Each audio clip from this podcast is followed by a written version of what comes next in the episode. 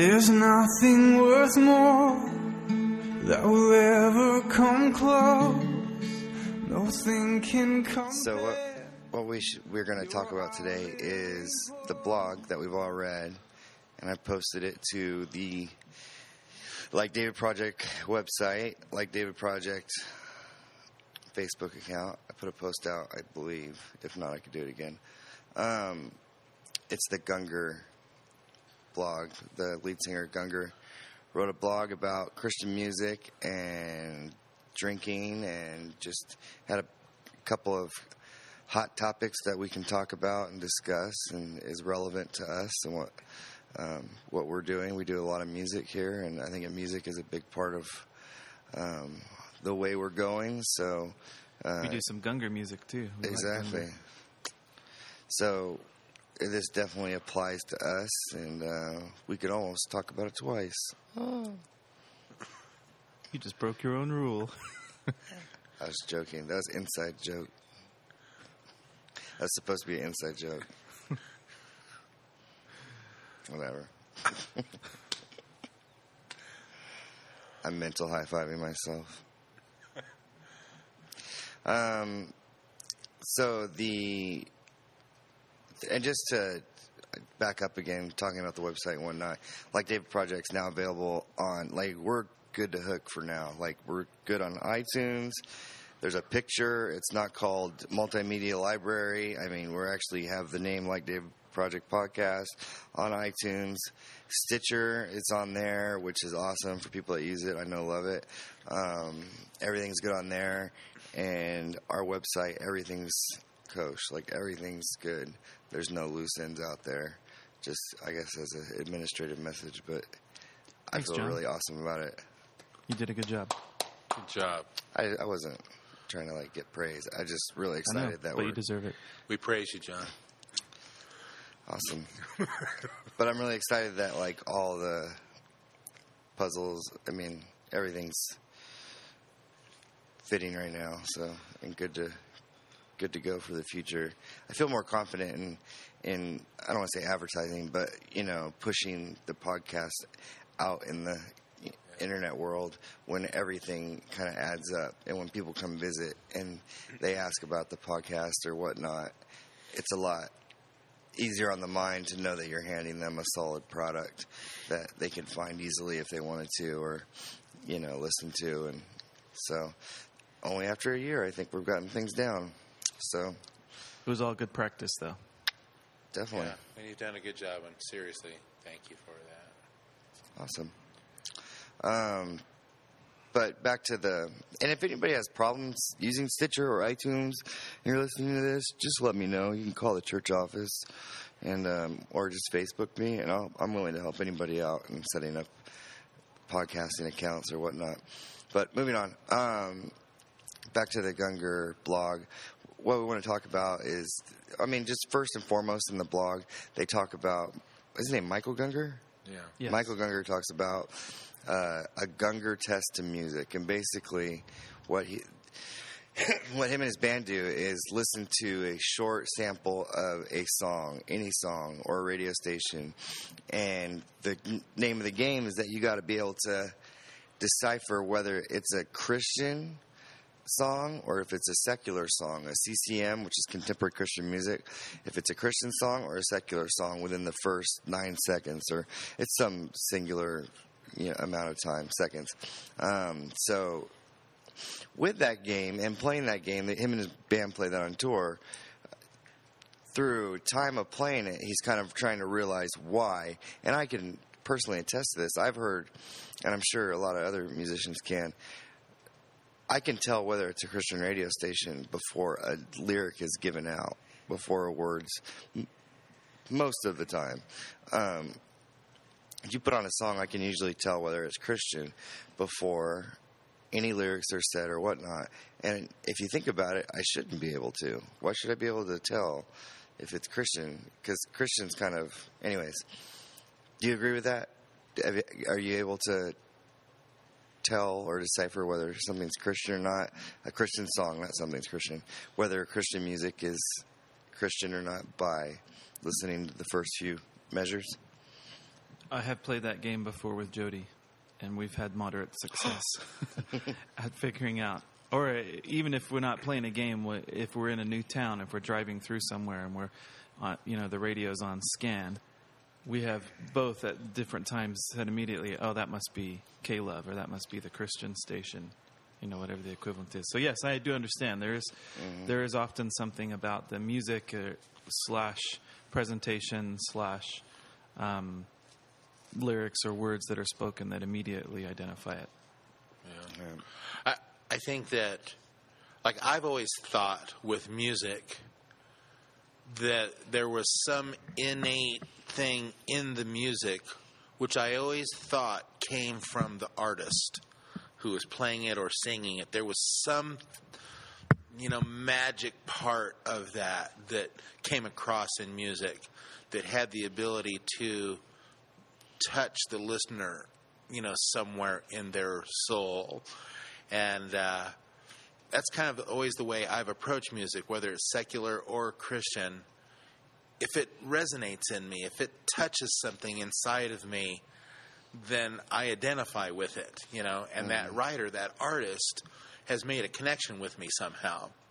So I think it's interesting that Michael Gungor, when in the article, was saying uh, that he's gotten quite good at it, and they asked him how he did that, and he, what he articulated was that it was most of the time it was zombie like or soulless. It had no soul. The music had no soul, and that's how he could identify it. And in my mind, it's like the the soul is you know part of our humanness that you know wherein resides the mind and the will and the emotions, and it's the soul realm that music touches. You know that's that's the powerful part and the beauty part of music is it gets past the the body and it can get past uh, if we're body, soul, and spirit, can get past that and it goes right into our soul realm. And that's why people will respond sometimes. It touches something in their soul, and then they'll start responding in their body, you know, by clapping their hands or, you know, tapping their foot or dancing or, or whatever, you know. So I just think that uh, it's interesting, and I'm kind of coining that the Gungor test of music. Does it have soul or not? I, I have a question about that, just worth throwing out there, because I, I was thinking this. Uh, I, I understand what Michael Gungor was saying, at least at least from my perspective, not knowing the industry as well as he does. But um, ultimately, he was being critical of the Christian music industry, saying that the music was identifiable because of what it lacked.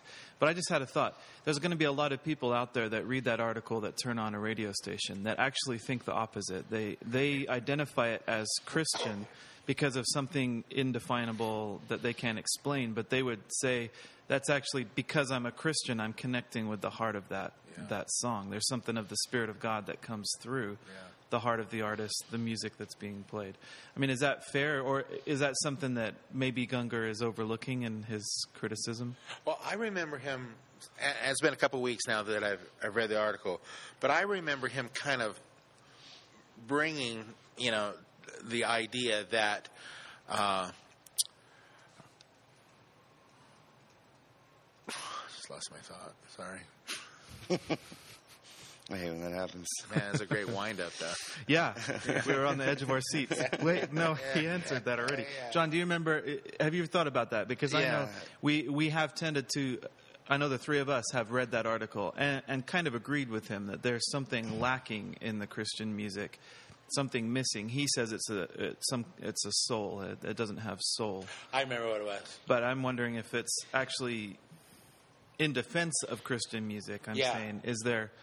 he Is was there talking about he brought in the idea of the phoniness of it remember he was talking about the he was talking about the breathy lyrics and the you know the you know he was talking about that how Yeah.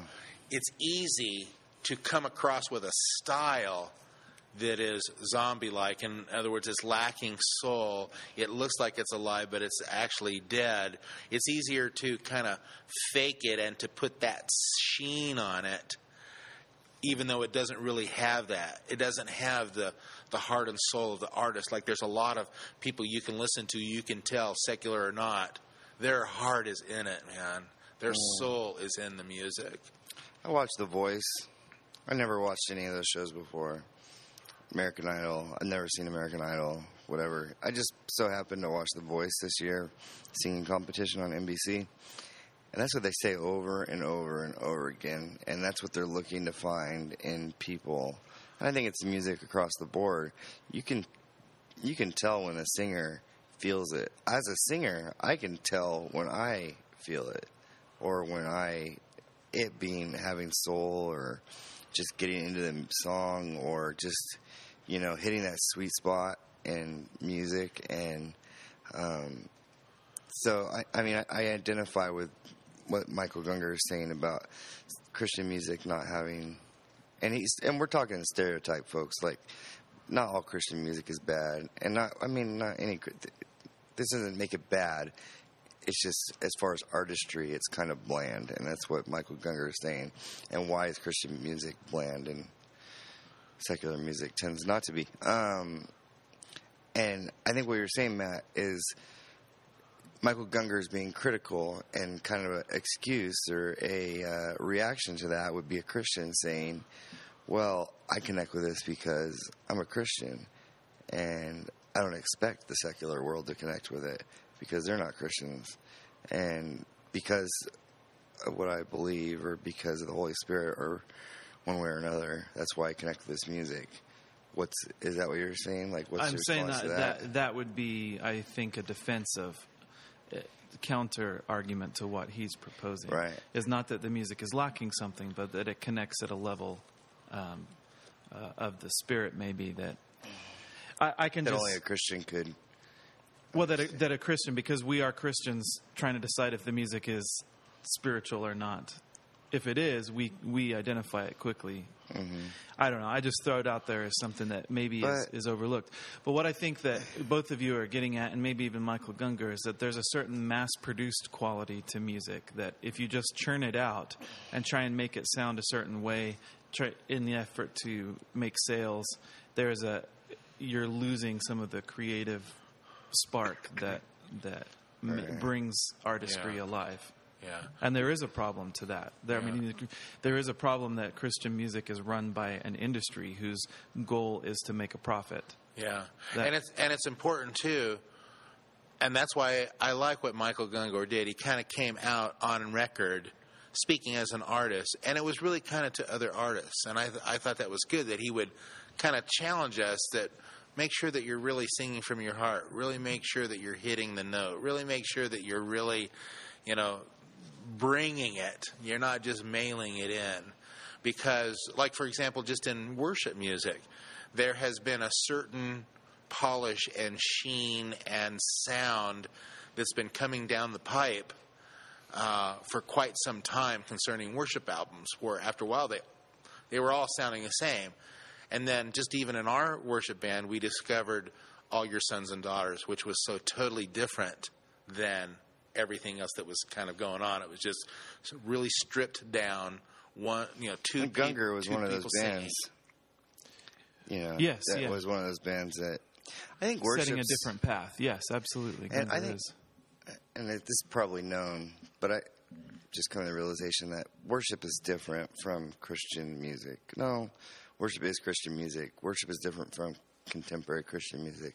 I think the music that Michael's talking about in his blog, um, I think worship is. I don't. I mean, it's more congregational. There's definitely good and bad worship, though. Well, if, uh, let's let's unpack that for a minute. If if you you know the idea is we can turn on a, a radio and we can start scanning through stations and we can say you know secular you know Christian and you know we can play that game. It's kind of fun to do that. But if you go if you hit on a Christian music station you're going to hear a lot of worship songs. You're going to mm-hmm. hear, you know, I think it, it's it's trended away from the songs about God, the anthem songs about God or defeating the devil or, you know, being in the ring like Rocky. You know, it's kind of moved away from that. And I think it's more, if you tune into a Christian radio station right now, you'll hear some of the anthemic songs that are being sung in the, in the church. Yeah. Right? Yeah. Yeah, you do. The ones that are popular, your CCLI top uh, 100 worship songs. Yeah. CCLI being for, that was a inside another inside joke right Yeah, there. yeah. That being the Christian copyright and licensing organization that that you get your worship music from. Yeah. That But I think worship there is a, I think there is a fair amount of good worship out there. I think there's a fair amount of bad worship out there too. But by bad, I mean don't get me wrong. By bad, I'm saying I don't like it. By that, I'm saying I don't care. But- often music comes down to that. And If You know. it's good because we like it, and it's bad because Yeah. we don't. And that's that's as Does that ever- subjective as that. But Does that I ever mean, happen on a Sunday morning in the song list? Occasionally, there's a song that I don't really care for, so I'm going to mail it in. Yeah. There's songs that I don't want. I mean, that I don't care Yeah. for. Definitely. Um, I'd be lying to say I love every worship song that we ever did, you know. But but it's not about us, right? Right. There's certain Exactly. songs that connect with the congregation, Yeah. even if it's very not true. if it's not the type of song that we would pick. I mean, let's face it. Chris- You know, uh, Chris Tomlin's song, for example. I mean, he's the big name in worship music right now. I don't I don't care for everything that he writes, but he does know how to write a song that people engage in. Yeah. yeah, that people can get involved in. So whether or not you know he's his songs can be useful in, in that sense in a worship setting because they can get people into it. For me, it's God is able. Like, I really, Oh, but that's because of a bad experience with that song, right? I just heard a worship leader sing it, and I just, and I was the first time, and I knew everybody loved it, and I actually brought it to Jody. I said, Knowing that she would like I said, people love this song. I give it to you, you know, just because I feel I should, but I don't like the song. you know, like uh, the way I gave it to her was like, this is going to be great, but mm, I don't like it. And Don't make me play it. Yeah. Don't make me Actually, sing she it. makes you sing it. I sing it Not only do you like play it, every you three sing it, weeks. You lead it. Like we, the way it goes. and our congregation really identifies with the song. Yeah. really likes the song. Jody uses it like every three weeks. Like it's one of the top songs she picks, It's good and has been since we Love that. put it in. And it's done by Hillsong United, who I absolutely love everything they're doing. I think they're extremely anointed by God. I mean, they're the Christian worship Beatles in my head. Like, I think Hillsong is the bee's knees. Like, those guys just pump out soulful music all the time. And, um, But it's not even that song, right? It was the first version of that song that you heard, the first experience, tainted. yeah, that was kind of what did it for me. And then it just stuck in my head, I guess. And I can't get that version of that song out of my head. Um, but I can still sing it and and worship to it. And I mean, just because I don't particularly love a song, I mean, I don't listen to it on my own time, but I can still worship to it, and it's still the words or the lyrics are still awesome, and you know, our You know, God that- is able. It's, that is- you can go wrong. That is a perfect example, though, and I appreciate your honesty. That's a perfect example of artists, musicians, doing the right thing, even though there isn't that resonance in their own heart and spirit about it. Mm-hmm. And what Michael Gungor was talking about was the industry, the music industry. Mm. And I think that there's a lot of artists that get caught in that trap of they're so excited they finally get signed to a label or they get that big opportunity that as a musician they've been working towards and then all of a sudden they're being told by the creative people in that If you want a organization Dove yeah if you want to do this then you're going to need to do this song but I don't really like that song. But you know what? If you go in the studio and you nail it, it's going to be good because it's going to resonate with the hearts of radio listeners. You know, and mm-hmm. so that becomes really kind of that's the rub. You know, how do we? Where's that cutoff line on the continuum of right and wrong, doing the right thing for the right reasons, where's that cutoff of just saying, wow, I, it violates my conscience to sing that or to do that or to, you know? I think when you're putting your name on it, you know, like when you're releasing something that's yours, and I mean, if I came out with the album, John Campbell sings this, whatever, worship, and I put out a song that I didn't resonate with or I didn't feel was the right fit, then that would be an example of when it's probably that's what Michael Gungor is talking about. Like, stop making safe music that you're being told it's going to do well and you know will do well, but you know it's just I don't know. Safe is a good word. That's an Yeah. interesting concept because that's what something that I recognize about the Christian music that feels soulless to me is that it's it's safe. It's not risky. It's not creative. It's not setting a new standard. It's just it's just safe. And and ninety percent of the music on any particular given station at any particular time kind of has similar sounds and feels to it because that's safe. It- safe being that it makes money for the people that are producing it. yeah. and it, it's not taking a, a risk. But I would also say this that it's not just the Christian music industry that has that problem, it's the music industry in general. Look at, for example, the American Idol winners and, and the struggles that they go through in the requirements to fulfill a contract as a winner of the station, mm-hmm. struggling with their desire to have their own creative expression. And some people have actually gone so far as to cancel their contract and, and drop out. And it's not just an American Idol winner, but that's pretty common in the music industry that the people that are bankrolling it want to make sure that they get a return on their investment. And so if they say you have to do this in order to make sure that we get our money back, you know, make a return, then then a lot of people are contract bound to do exactly that. And so while that while that problem that Gungor is identifying is much broader than just Christian music, the real villain is that industry whose goal is to make a profit and stifle creative expression. And they own everything. Yeah.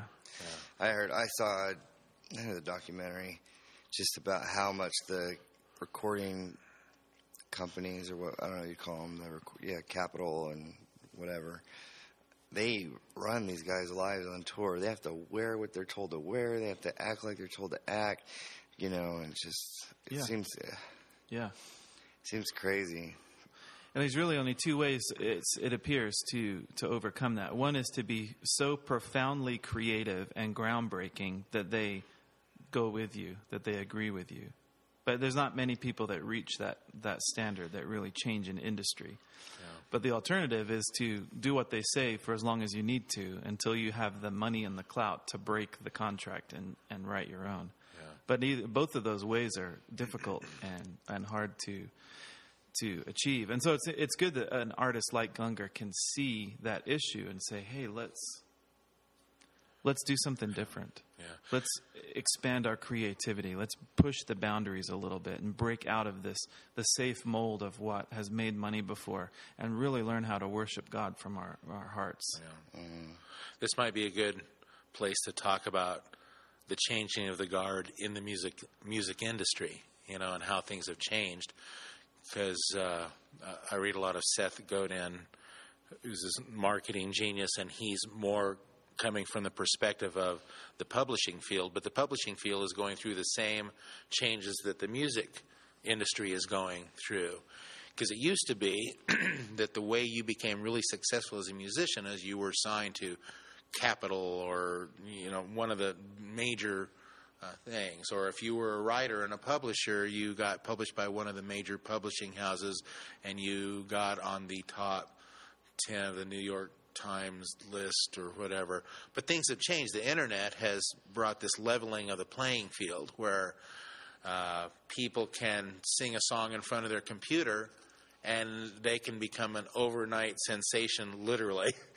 and Yeah. uh, you know, right or wrong, it's the same way with like the writing of blogs and things.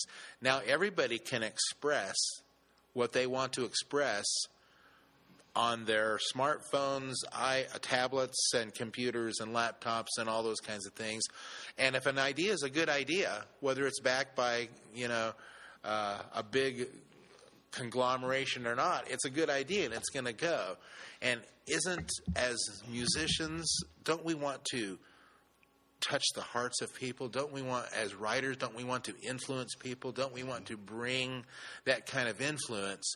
And so the, the, the game has totally changed now. And whereas it used to be, you would be that big band that's signed with Capitol, and you put out your first album, and it went multi platinum and just went crazy. And then you go into the studio to do your sophomore album, the next album, and the company's saying, We want more of that. And you're saying, Well, we wrote those songs 10 years ago and we are sick to death of those. We've been working on all these other songs and we want to do it. And they bring the project in and the person who's in charge of it says this is not this is not your sound this is not who you are and so they split off and go to a different record label that has been enacted countless times mm. well that's not necessary anymore because people are recording in their bedrooms. Yeah. you know, people are recording on their iPads in the back of a, a cab. You know, uh, it's just it's just different now, which I think is really really good. Because you know, I'd asked John earlier, at what point in time do we cross that line and into an area that we shouldn't? You said when when you put your name on it, you know, and it's like this way in this in this day and age we have the ability to put our name on it, you know, at every point of the spectrum, so that ho- so, so that hopefully, if our music is zombie-like, or if our uh, music is devout of soul, then we've only got us to blame. You know, that's on us. That's not. Yeah. I, well, the, the corp the corporation think tank made me do this. I the machine ground me up into little bits, and this is what came out. And we have that ability now now we may not become as famous as the Beatles or the Foo Fighters or whoever, you know, but we can still influence at some level. And I think that's where, mm-hmm. because we're trusting that God is in what we do, and we're seeing that Jesus' approach was to, uh, yes, eventually he he changed a culture and he changed a nation and he changed the world but he started with just a few. He started in that small place. And as musicians, I think that is where we can start as well. As Christian musicians, fame isn't our God, money isn't our God.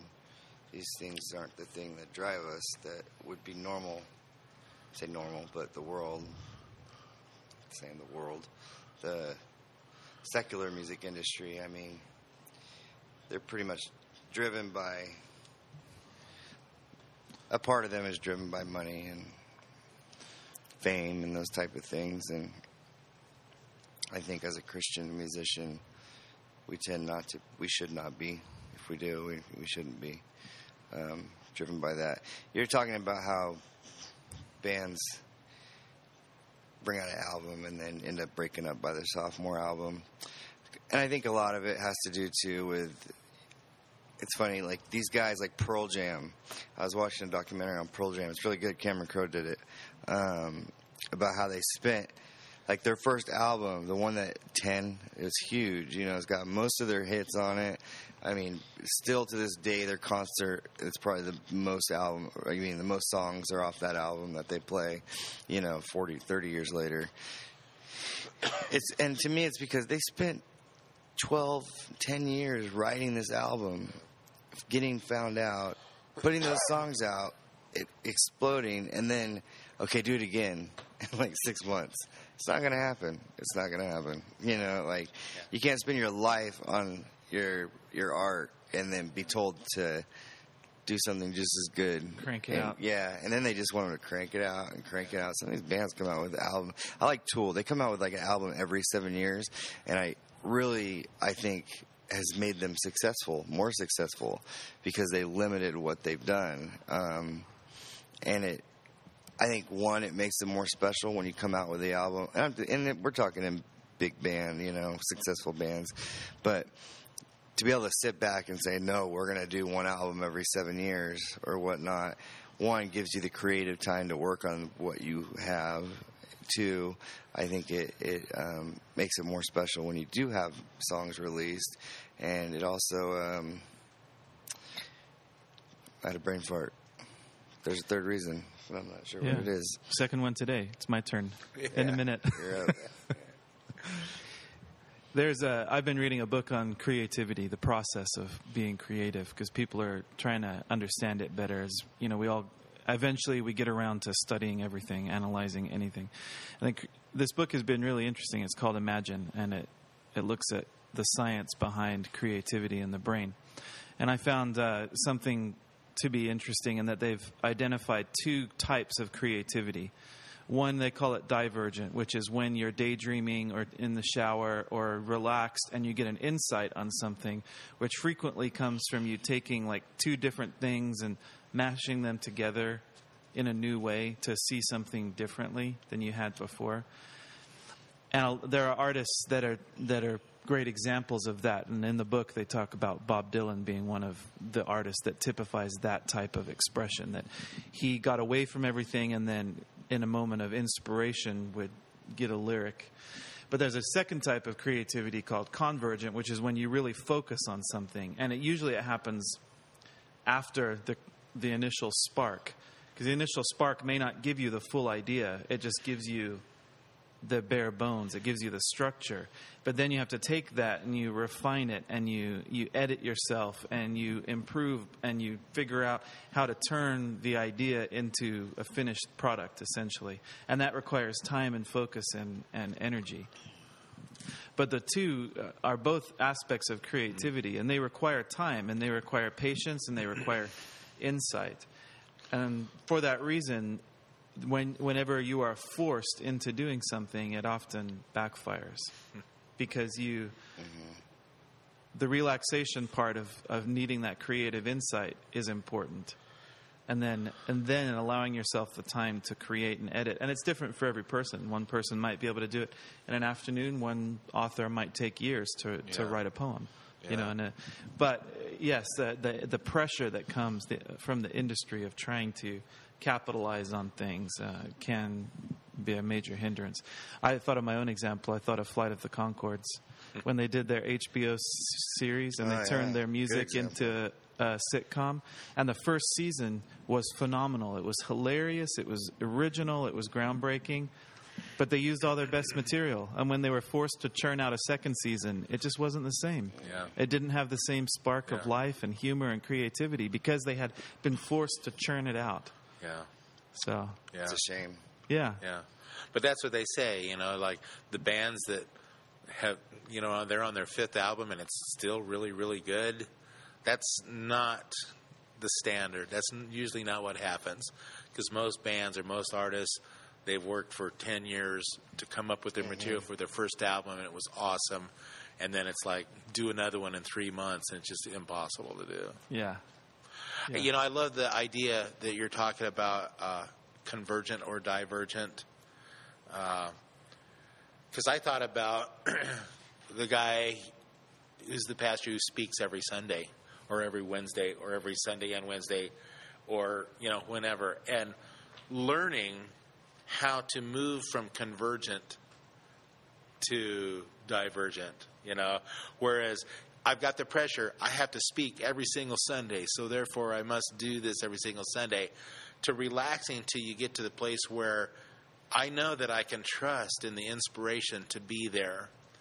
And that if I've got a lot of stuff going on this week, I know that I can go, I'll be prepared. My heart is prepared because of what I've put together, and I know that that divergent thought will come, and I can Bob Dylan it, you know, you know. And but there's a maturity that comes with that. Yeah. You know, like uh, we're doing Ecclesia. I know this is getting off track a little bit, but the idea of we're doing Ecclesia, and there's there's some people like you've said, one and done. You know, uh, you know they got together, they put their together, they did it, and I.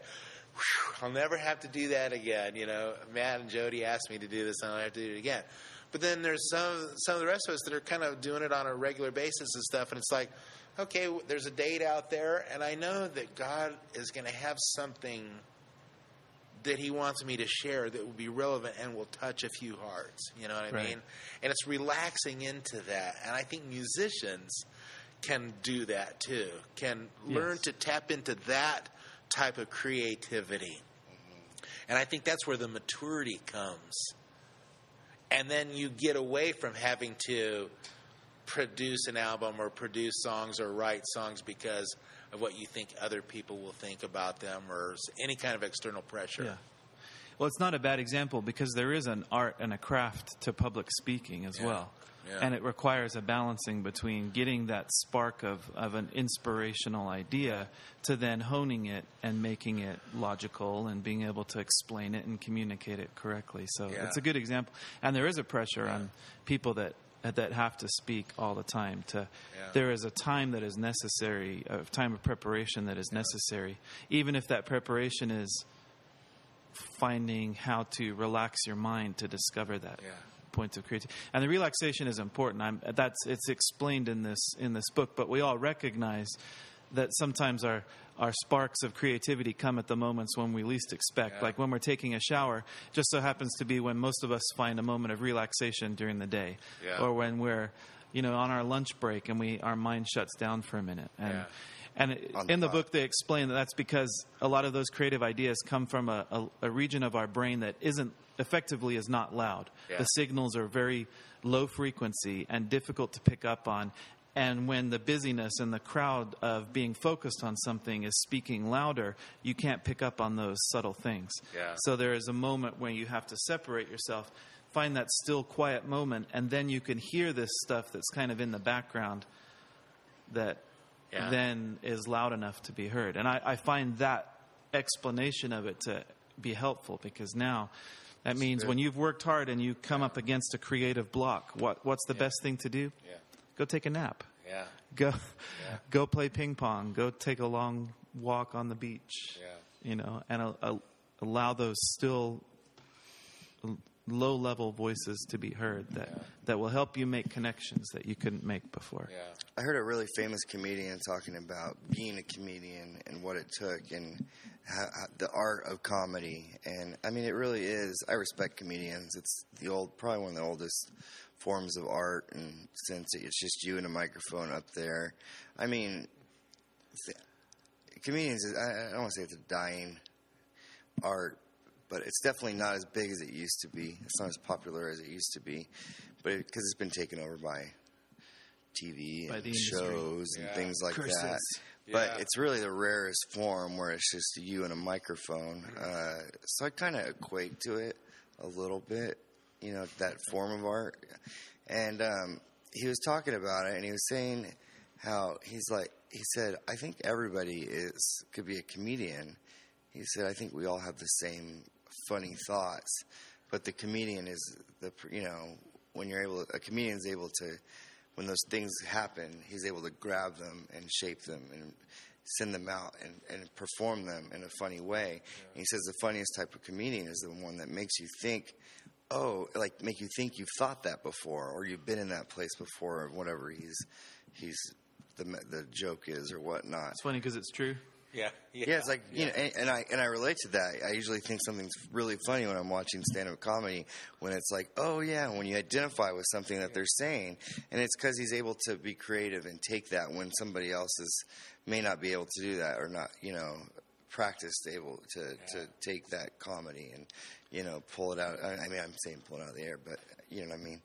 Um, but I think there that crosses over into music as well, and being you know, and other art, and maybe even public speaking. Um, Well, how about how about the king? How about just the kingdom? I mean, it's like You're picking up on what God you're- is saying, Yeah, yeah. you're you're just making this awesome point about connecting with people. And Yeah. how do you connect with people? You know, a comedian connects with people by taking the obvious and stating it, and people are going, "Oh man, that is funny because that's exactly what I would do." Or if it's a public speaker, or if it's a musician, really, what separates the men from the boys is making a connection with your audience, making a connection with people through songs, through words, through inflections, through you know whatever whatever it is. Mm-hmm. and that's the exciting part of it. That's the place a true creative wants to live. That's the place that an artist wants to live is in that moment of making the connection with people. Mm-hmm. And it's like, wow, you know, it's just I'm just realizing I'm getting this this epiphany that God, the creator of the universe, put that longing and that desire in the heart of creative people which could be anybody. Anybody can be a creative person because you've been created in the image of the Creator to be able to make that connection with people through whatever it is, that giftedness that God has given you. Mm-hmm. And I want to pick up on that and say I think that that might be at the heart of what we would like to communicate to people is that every one of us, because we're created by a creative God and given that ability, there is not a creative personality necessarily. There are some that more by nature they they have discovered some of the things that we're talking about without having to think about it or you know analyze it. But I think that the ability to be creative is innate within every one of us um, because of who God is, because of how God made us. I think it's probably pro- programmed out of us by life, by the you know the school of hard knocks, or by a lack of a lack of uh, opportunity to explore it and understand it. I think that that can happen, um, but there's not there's not a single child out there who doesn't enjoy sitting down and coloring or drawing or expressing themselves. Um, we just tend to force it out of them over time by by not giving them a chance to express it. But every one of us can find, can rediscover that creative spark, and it may not be in music or poetry or art or public speaking or dance. It could be in invention. It could be in in writing a techno, tech, Adobe Illustrator. technical manual. It could, yeah, it could be in in creating a, a logo for something. There's so many different ways, but we can all latch on to that creative spark if you give it time and if you give it a place and if you learn how to do it better. And most artists and musicians are s- are only better at it because they've been practicing it a lot longer than we have. Mm-hmm. It's not that they are superhuman, it's that they've devoted time to it and so gotten better at it. Like everything, practice, practice, practice. I think being creative is kind of interchangeable between practices. Like, I don't know. Do you find because you're a creative person in music that you can kind of be creative in other things a little bit easier? Um, I think creativity, I see creativity as like the whole, and then there's all these things that we're creative with, you know. And the more we practice those specific areas, like music, um, I've been playing music for over a decade, so you know, obviously, I've spent a lot of time in that specific field of creativity. But when I go to do design, I feel like I'm a little bit ahead of the guy next to me that doesn't play music or he's not a creative guy. Um, and oddly enough, it's because I think I play music. That's why, because I've because I'm using those creativity cells or thoughts and whatnot, you know. And so it's in the genre of creativity, so I find it easier. So, I don't know. It's not really. No, because I think there is there's a way to there are practices that help us be more creative, and whether you've learned them from reading a book or from discovering them by yourself, once you once you have learned at least some basic things, they are transferable and they're beneficial to you in other areas of of study. It's reminding me of uh, one of my favorite verses in the Bible about to each one of us grace has been given as Christ has apportioned it. Uh, it's First Peter four ten and 12, 12 around in there, and the idea of the idea of that grace, that charis, charisma, that charis, the Greek word charis. You know, some people call it he's such a charismatic person or you know gifted person. It has to do with the idea is that God gives that grace, that creative gifting ability to every single one of us. And there, you know, as Christ apportioned it, there's a there's a portion, and it is a portion for us, and it's up to us to discover it and develop it and and begin to use it uh, for His glory, to show His glory, to show to reveal Jesus Christ through my music, my con- comedy, my speak, public speaking, whatever it is. What is it about creativity that? Let me ask a round question. I think being creative, creative, is a form of worship by far. Because anytime I'm being creative, I always tap into the Holy Spirit or God or you know. Um, maybe, and, and I'm not saying all the every time I'm being creative, I'm doing something for God, but they're in the same bubble. I don't know. I just I I, always I really think- feel like it's yeah, a spiritual you sense thing. it, you feel it, you know it. And I think it's because you're tapping into that creativity that's there already. God created the heavens and the earth. You know, He spoke the word, and it was. You know, He is. He's omnipresent. He's He's everywhere. The creative thing is there. And when we tap into that, I think we sense it and feel it and know it because we're tapping into God, the God source. And I, I think that there's a, there is an act of worship to that in that when we we express ourselves with the abilities that God has given us, it's it's giving Him the credit for having instilled those things in us. Does that make sense? There's a, that that gives God value in the place, especially if you recognize it as we as we would we would we would attribute those things to God, and that does in fact give Him the glory, and therefore it, it's like an act of worship. I'm, Yeah. you know, I'm God. I don't want to cut cut off an aspect of who you made me Yeah. because I don't recognize it because I don't consider myself that. I, that that act would be almost a betrayal of of what what God has done if you Yeah. don't allow yourself Yeah. to explore that. Yeah. And then if you're recording and you capture a snapshot of that, that's a beautiful thing. You know, when we're doing this podcasting, I mean, I, I sense it. I feel it. Sometimes we're just kind of talking, just, you know, three guys talking, you know. We're talking, and then all of a sudden, it's like all of a sudden this creative thing turns on or somebody taps into something and you know the listeners may go sounds like a bunch of gibberish to me but you know we're we're just talking away and then all of a sudden you know somebody gets an insight somebody gets a you know somebody catches some wisdom somebody all of a sudden says something and it's profound and you know it's like all of a sudden i sense you know we're tapping into god right now we're we're worshiping god because we're tapping into him right now Yeah.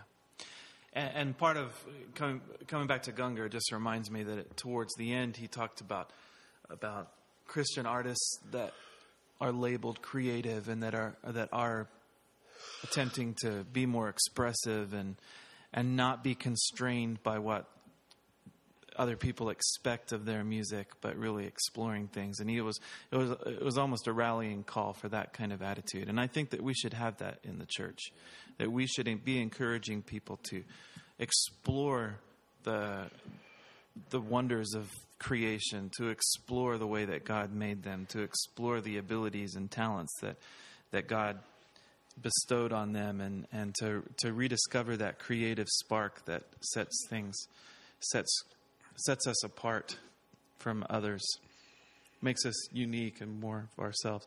And i would love to have that same challenge laid out to every christian. Let's let's not just be satisfied with what we know and what's easy and what's safe and comfortable but let's let's tap into that creative heart that sets us exploring a new previously unknown territory that wins more ground for for god that was a lot of words did it make sense Yeah. and we're out. I think that's a good spot to end, though. That was awesome, man.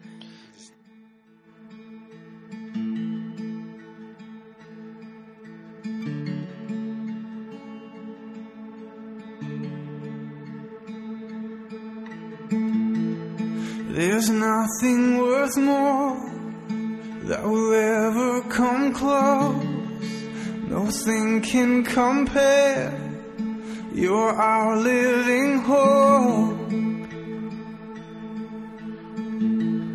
Your presence.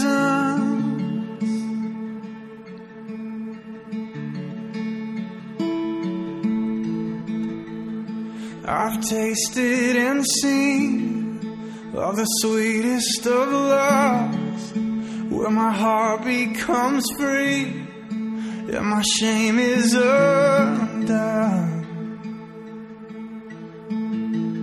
And your presence, Lord.